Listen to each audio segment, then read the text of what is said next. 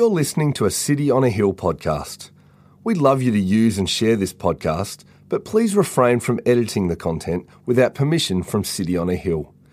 If you'd like to know more about our church, or if you'd like to donate to the work of City on a Hill, please visit cityonahill.com.au. Genesis 1 26 to 28.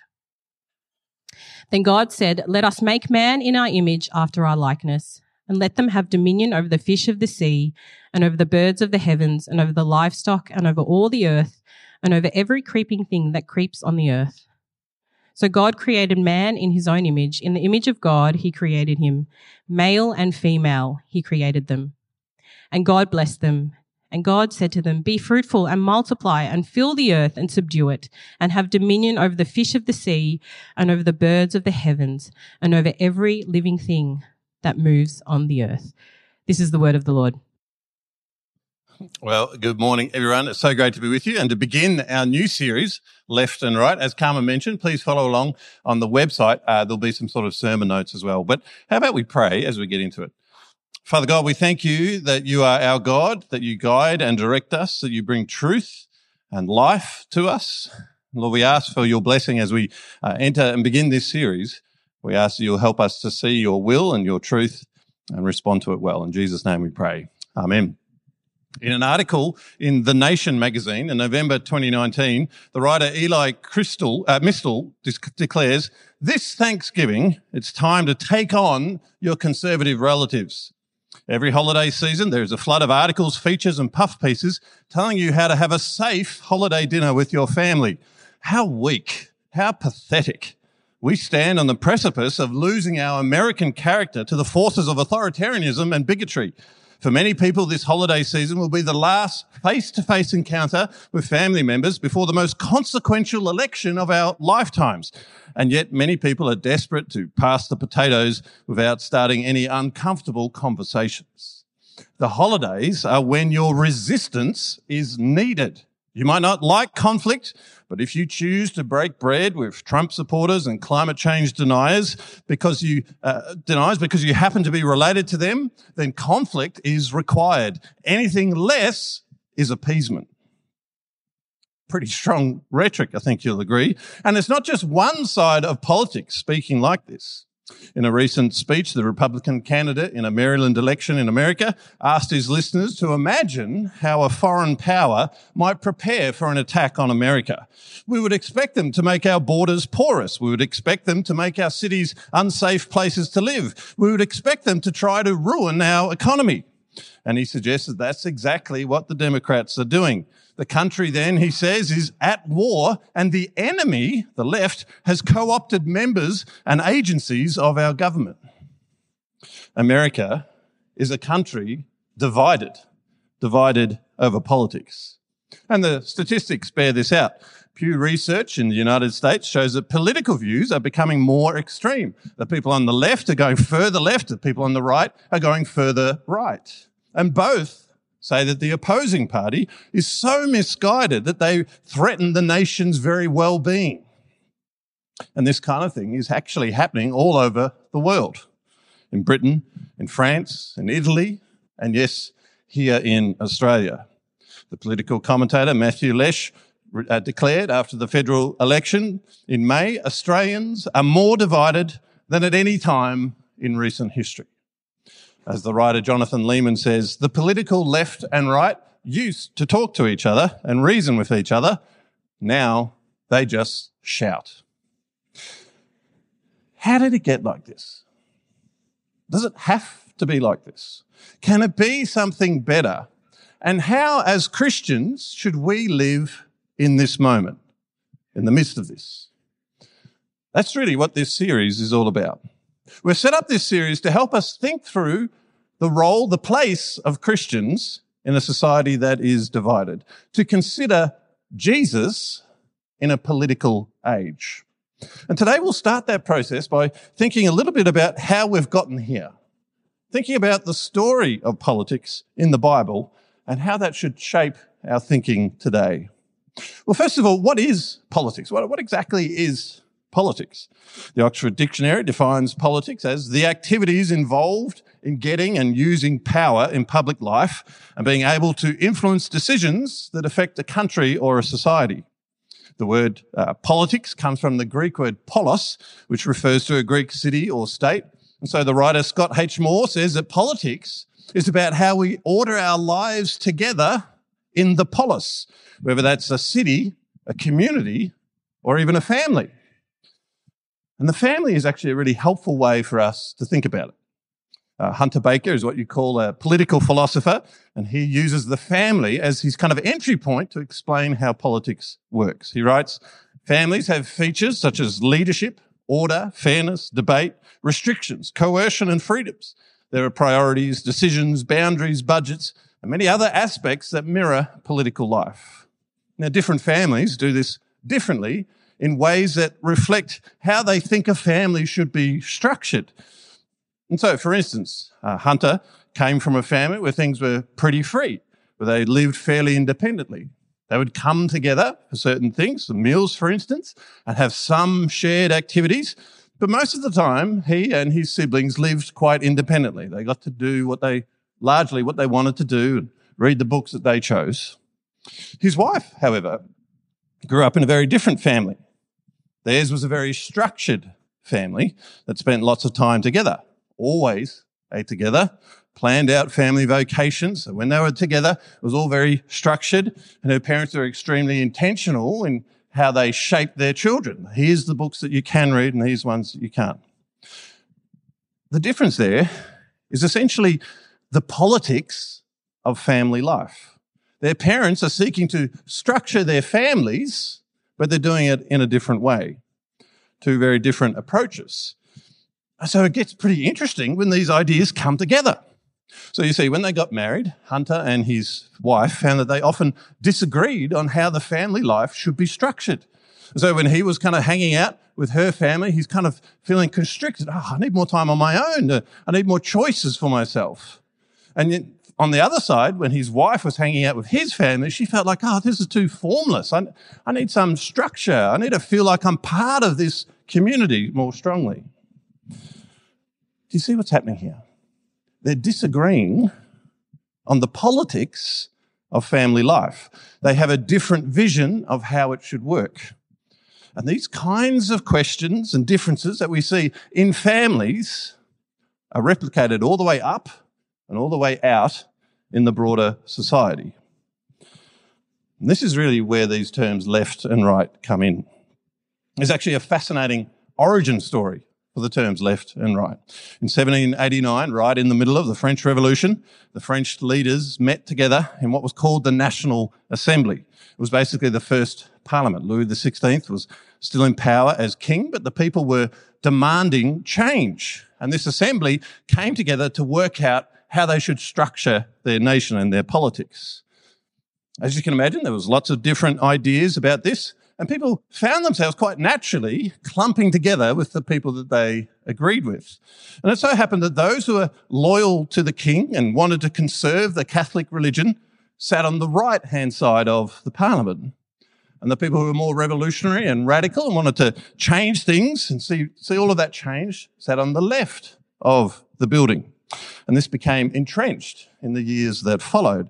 The more traditional politicians sat on the right and the more progressive politicians sat on the left. And over the years, this literal setup has become a, a, kind of metaphorical description of the two sides of politics and the certain key characteristics that have emerged. On the left, for instance, the focus is on the collective.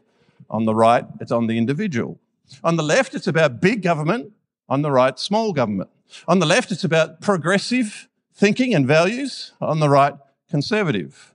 On the left, internationalist. And on the right, nationalist. Uh, let's unpack that a little bit.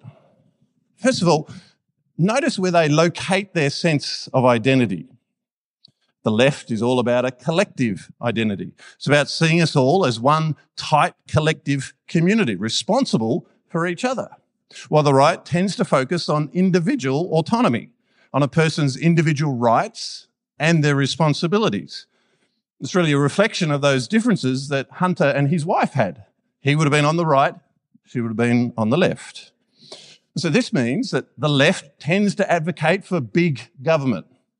The government holds together the community, getting everyone working together to fix any problems that the nation has. Whereas the right will focus on small government. We need to get the individual activated to fix everything. So when it comes to economic issues, for instance, the left will say we need to have a strong government intervention. They'll argue for workers' rights as a collective through trade unions. They'll make the case for redistribution of wealth so that everyone basically has the same. Or they'll uh, encourage us to spend more on taxes so that we can all have access to Medicare. Whereas on the right, they'll say that the key to making everyone uh, wealthy is for actually to get out of the way to allow private enterprise. That will solve the problems. As well, sometimes we'll talk about big government and small government. Kind of a more visceral uh, present example would be how we thought through COVID uh, and the role of the government in slowing the spread. We all recognised that there were medical and scientific questions, and yet very quickly it became a very political issue, didn't it? And it really brought out the right and the left. So on the right, everyone's saying, no, no, no we need to be free here. We need to take our own individual responsibility. I'll look after my own health. I'll, I'll make the right choices about who I should visit, all of those things. And on the left, they're saying, no, no, no, we're all a collective. So we have to work through this together. And so we need to make these rules. Big government needs to intervene and even to mandate stuff because that's the only way it can work. There's that difference. Big government, small government. Next, consider how the left and the right approach culture and ethics and morality. The left is what we call progressive, open to change and new ideas. And the right is more conservative. They want to conserve things, traditions, conventions, old values. In terms of religion, then, the, the left is pluralist, saying that we should be allowed to have any religion or no religion. On the right, it tends to be more conservative, trying to maintain old values holding all of this together. That's why parties on the left in Australia, like the Greens, uh, will push for things like uh, civil rights more than the right. But it's also why they'll advocate for things like abortion or euthanasia. Finally, you could say that the left is internationalist and the right is more nationalist. So people on the left of politics have try to present a bigger picture of the world. We find ourselves in a collective, not just within the nation, but within the world. Whereas on the right, they tend to focus more on life at home, our own cultural identity. So in Britain, the left were in favour of the EU and a, a larger vision of society and community, while the right were in favour of Brexit, going back to old England. And here in Australia, uh, parties on the left will tend to focus more on multiculturalism or asylum seekers, and those on the right will talk a lot about the importance of maintaining our borders. So we have someone like Pauline Hanson on the right side of politics. That's kind of a basic overview. So the question is, which one's the best? Right? Like, is the left right and the right wrong?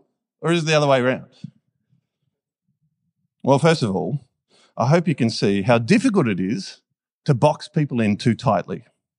There's a lot of variety within each side. We often talk about the political spectrum, far right to far left, and all these points along the way. Even within the Labor Party, which is on the left hand side of politics, you'll hear on the news they'll talk about the left faction of the party and the right faction. Even within this own party on the left, there's this diversity. And so someone's political identity can be really complicated. And I think this is particularly the case for Christians. You see, we might stand on the right on moral issues. We're conservative about that.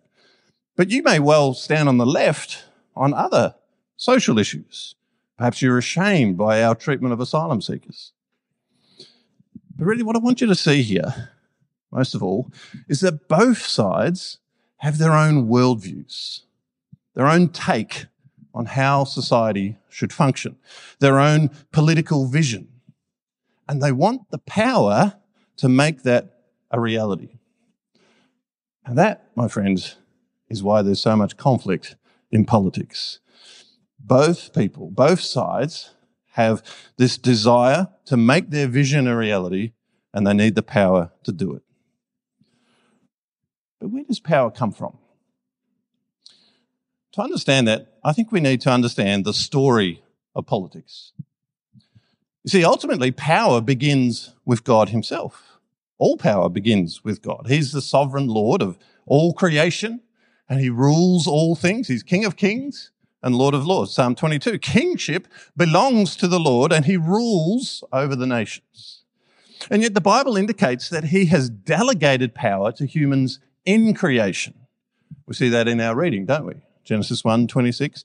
Then God said, Let us make man in our image, after our likeness, and let them have dominion over the fish in the sea, etc. The sovereign Lord of all things has given dominion to humans. God has delegated authority to us to look after his world.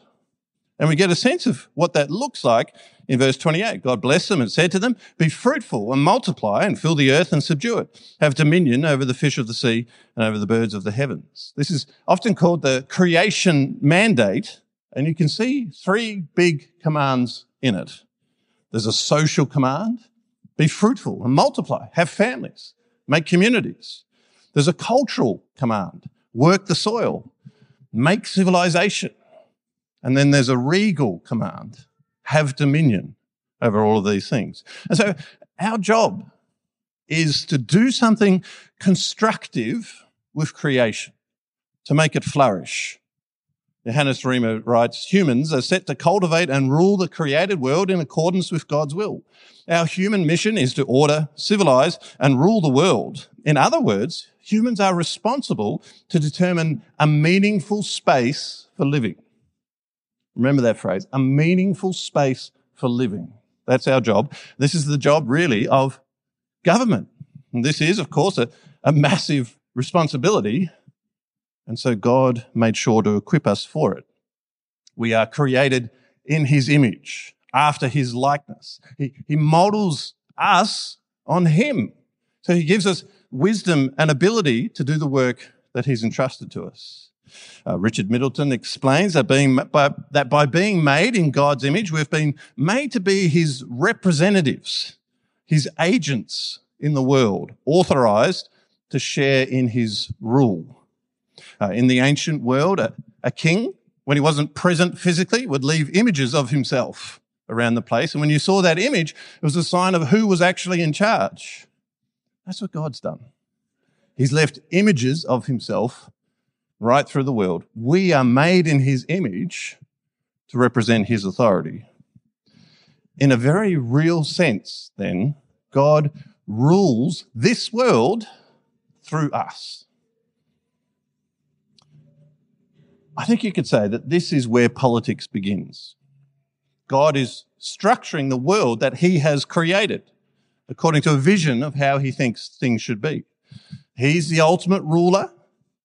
But we've been brought into this work. God rules the world through us. It's a beautiful vision, an incredible honor for humanity. And it would have worked beautifully if humans had accepted that role properly. But of course, we did not. See, the Bible begins of this, with this beautiful picture of everything in the right place, power working in the right way. The, the Garden of Eden is this meaningful space for living. There's peace and flourishing. But then everything is disrupted by this great power struggle. In Genesis 3, the serpent, the devil, comes to Adam and Eve and encourages them to take power into their own hands. God had given Adam and Eve everything. But he did tell them not to eat of the tree of the knowledge of good and evil. Really, what he was doing was he was saying, I need you to submit to my authority and trust that my vision for you is best. But in Genesis 3, the devil undermines all of that. And he urges them to take the fruit and promising that it's basically saying that God has just not allowed you to do this because he's holding out on you. He wants to keep all of the power for himself. And God knows when you eat of it, your eyes will be opened and you'll be like God. Do you see what he's saying here? You can be like God. You can have power. You can have the power that you deserve. You can rule the world without God, instead of God. Heck, you can create your own world, totally outside of his domain. Adam and Eve fall for this, and humanity has ever since. We want to be God. We want the power of God so that we can be creators, so that we can shape the world the way that we want it. Really, I think we want to make this world in our image. See, it's like God created us in his image, and we want that power to create something in our image, something that fits our desires, that works to our glory. But in doing so, we take God out of the picture, ignoring and defying his authority and assuming it for ourselves.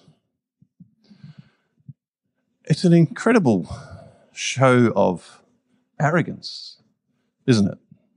Of ungratefulness.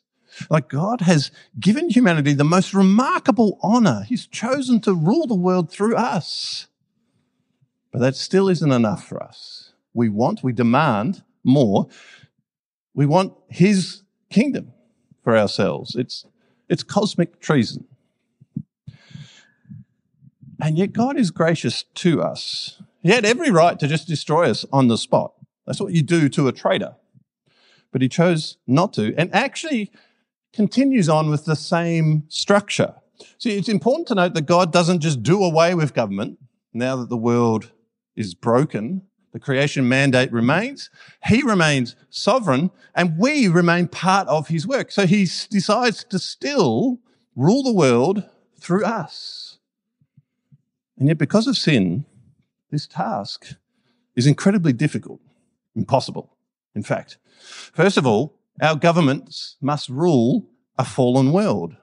You see, the world that God made was built with a, an inbuilt tension in it. As long as humanity acknowledged God's ultimate authority, everything would work perfectly. But as soon as we defied that, things fell apart. The fall of humanity uh, into sin sabotaged the world. Genesis 3, cursed is the ground because of us. This means that it's much harder for us to have dominion over this world. There's hunger and famine, there's drought, flood, there's disease, there's disability, there's selfishness, there's aging, there's death, there's greed. Because we resisted God, the world is resisting us. And we can't fix this. See, we imagine we were told by the devil that we could be like God, that we didn't need him. But actually, it turns out that we don't have the power that God has to fix this world. And the truth is, even if we did have that power, we couldn't agree on how to fix it. See, here's the other big problem. Each of us has a vision for the world, but they're all different. See, I want to make the world in my image, but so do you, in your image. And so we're all striving to create this world that we imagine, that we envisage, this utopia that we have in mind. So whose vision wins? Mine or yours? And then we bring this attitude to politics, to government. Each party has this vision for prosperity, but who gets to prevail? Who has the power, us or them? My party or your party? And so really politics is our personal struggle writ large. Parties fighting for power to see their vision come to fruition. And of course, even when it's our side that's in power, things don't work out the way that we want it to. Our heroes end up having feet of clay and overcome by their own duplicity or cowardice. Political ideologies prove ineffectual. What's that line they say about communism? The only reason it hasn't worked is because it hasn't been tried properly. I mean, ask the 65 million people who have died in communist regimes in China, in the Soviet Union, in Cuba, in Eastern Europe. And yet still we carry on investing our hopes in politics, imagining that this time things will be different, that this politician is above the rest, that this party is pure, that this ideology is wise. And there's a kind of desperation here, a kind of hopeless and blind trust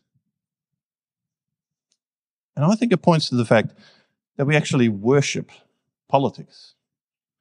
Jonathan Leeman suggests that politics is the battleground of the gods.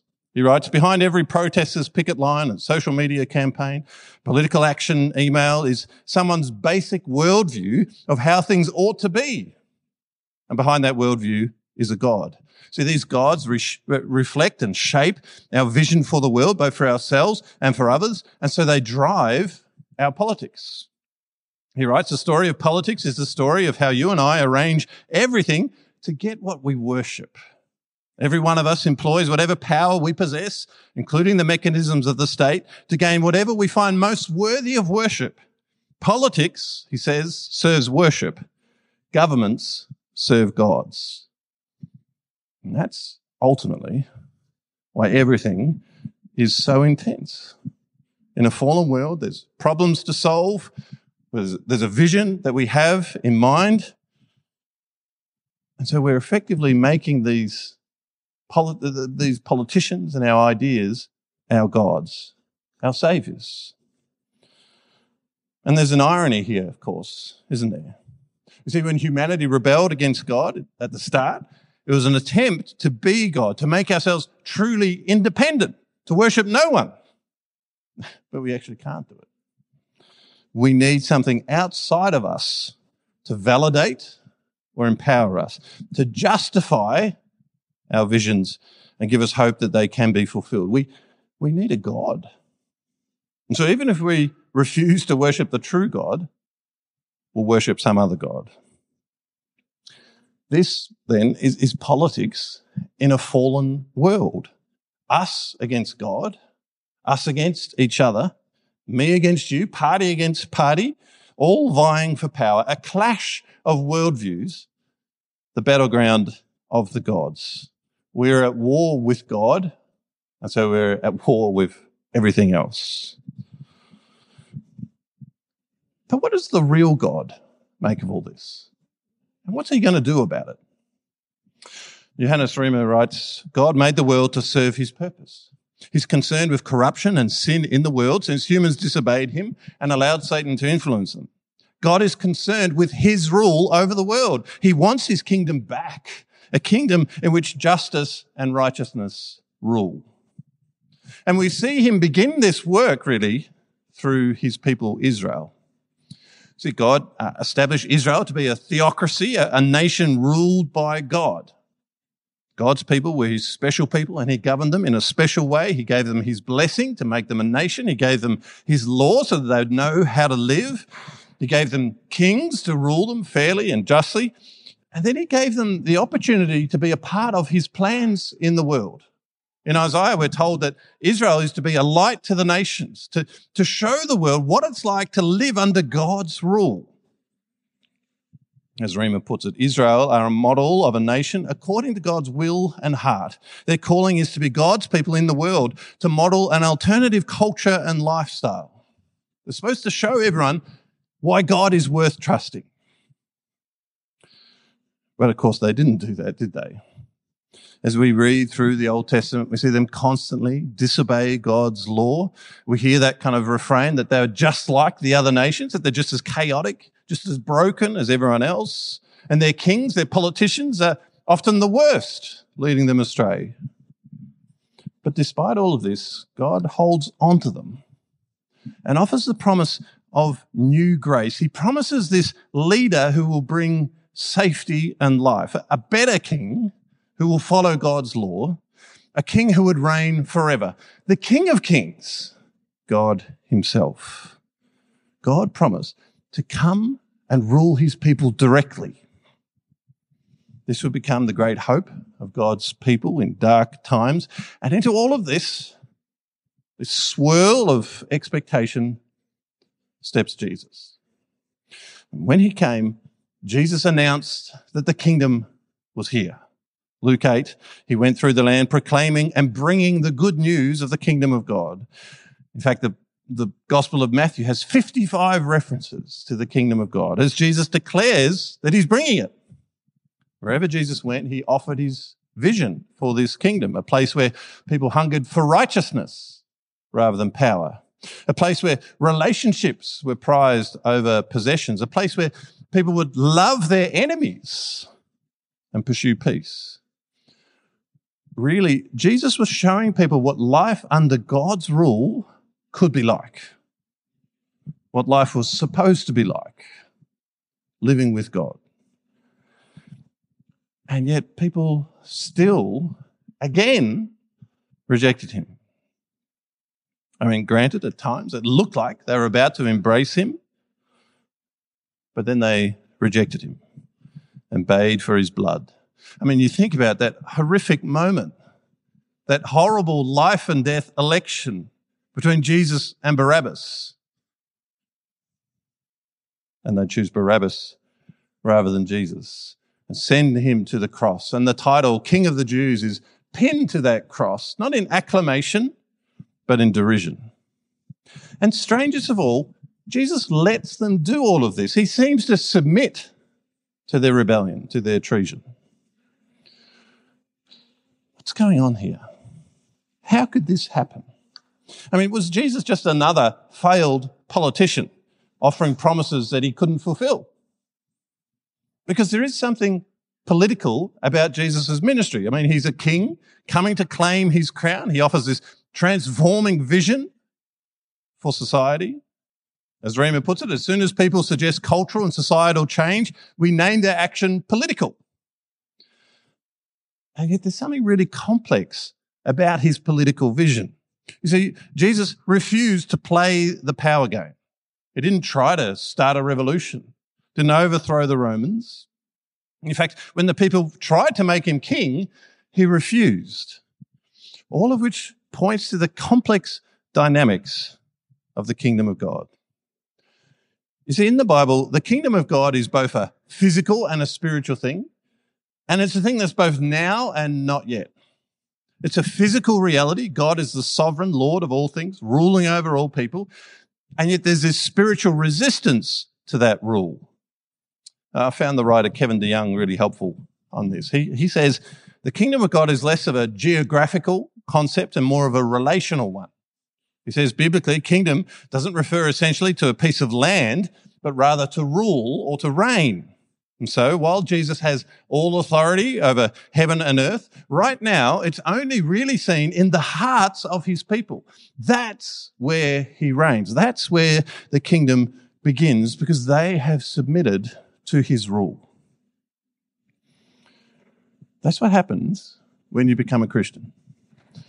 First of all, you acknowledge God's ultimate authority as your creator. Then you confess your sin to him.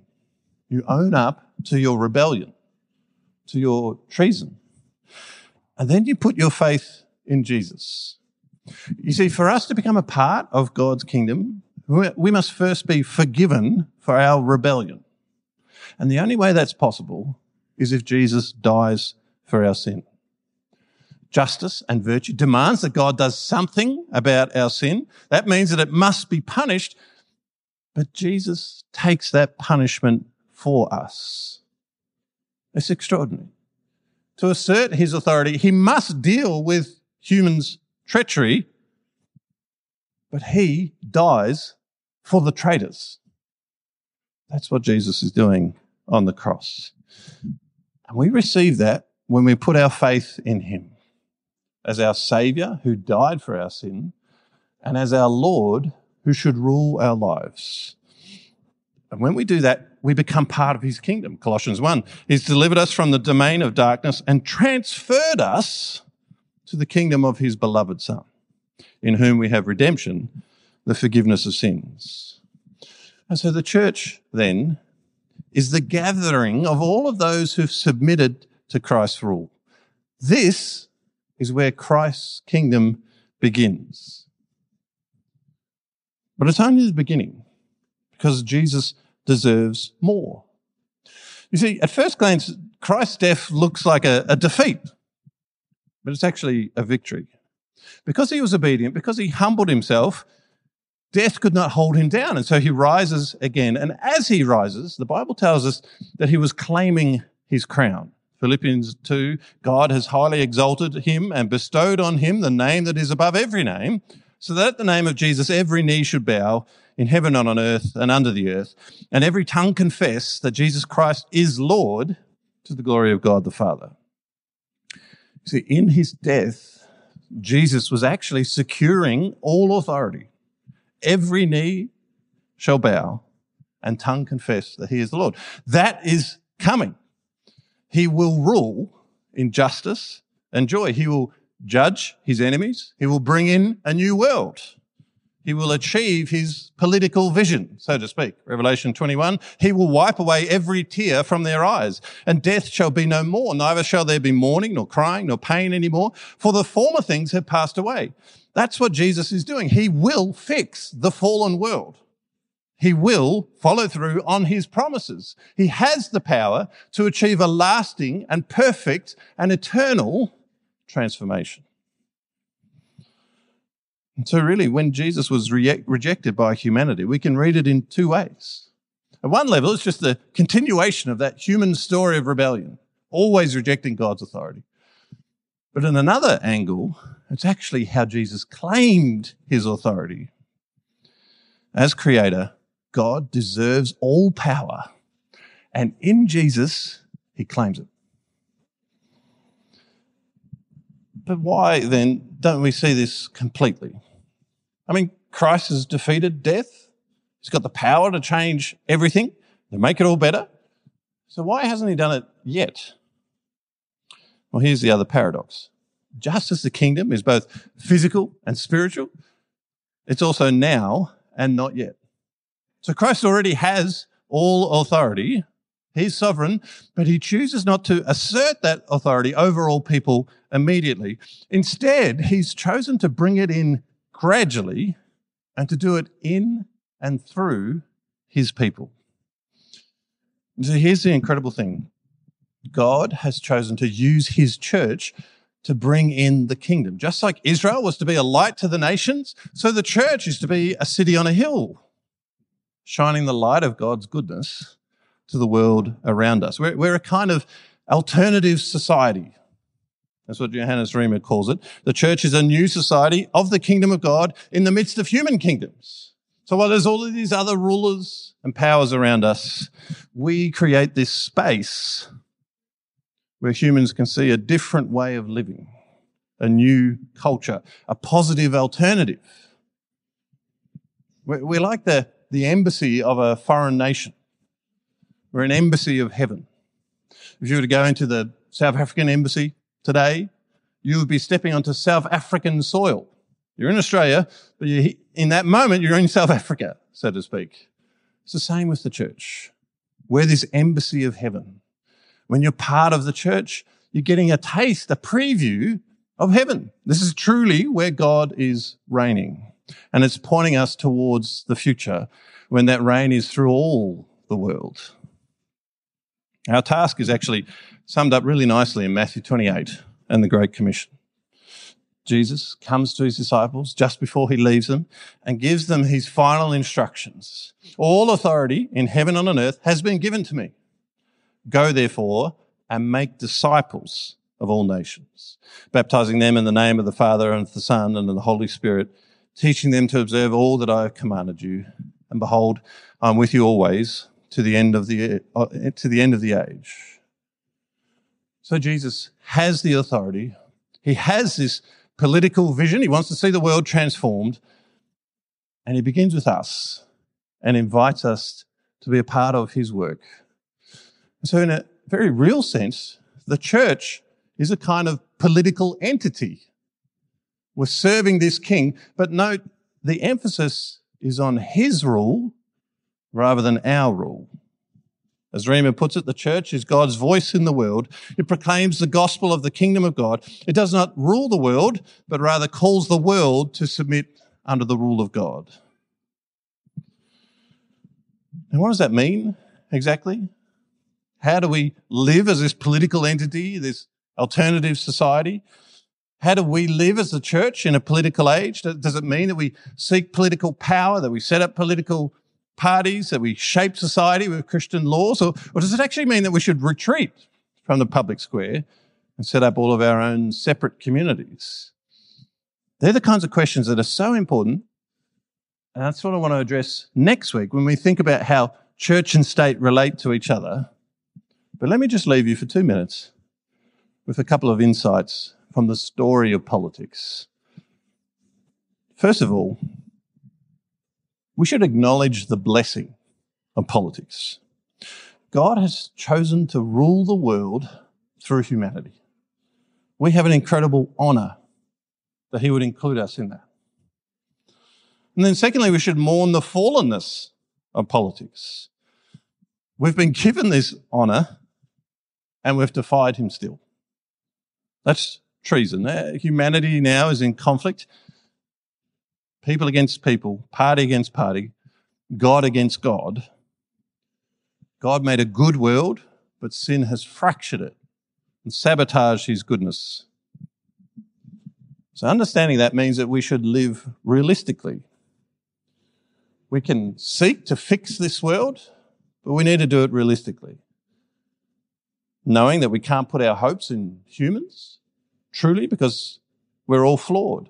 Leaders are selfish, parties are greedy, ideologies are unsound. that doesn't mean that we just give up. By God's grace, He restrains human sin, brings out good even amongst bad. But it does mean that we don't look to politics to save us. It's not going to work. No politician, no party, no ideology can fix the problem because they're part of the problem. So don't put too much weight in them. Look instead to the true Saviour, the true King, the King of Kings and the Lord of Lords. Submit to Him personally and then serve Him publicly. So finally, we can live optimistically. Christ's reign begins with us and then it extends out. It begins with us as we humble ourselves under his authority, and then it extends out from us as we live our lives serving him, showing his goodness, pointing people to the great king. So we pray, Your kingdom come, Your will be done on earth as it is in heaven, and we give ourselves to making that a reality. Let's pray now. Our Father in heaven, we acknowledge you as the great God and King, the King of kings and Lord of lords. We acknowledge you as the one who made all things, who made us. We're amazed that you would give us the opportunity to be a part of your work and your world, ruling under you. Lord, we mourn the fact that humanity has fallen and defied you. We confess and acknowledge that it's our fault, humanity's fault, that this world is broken.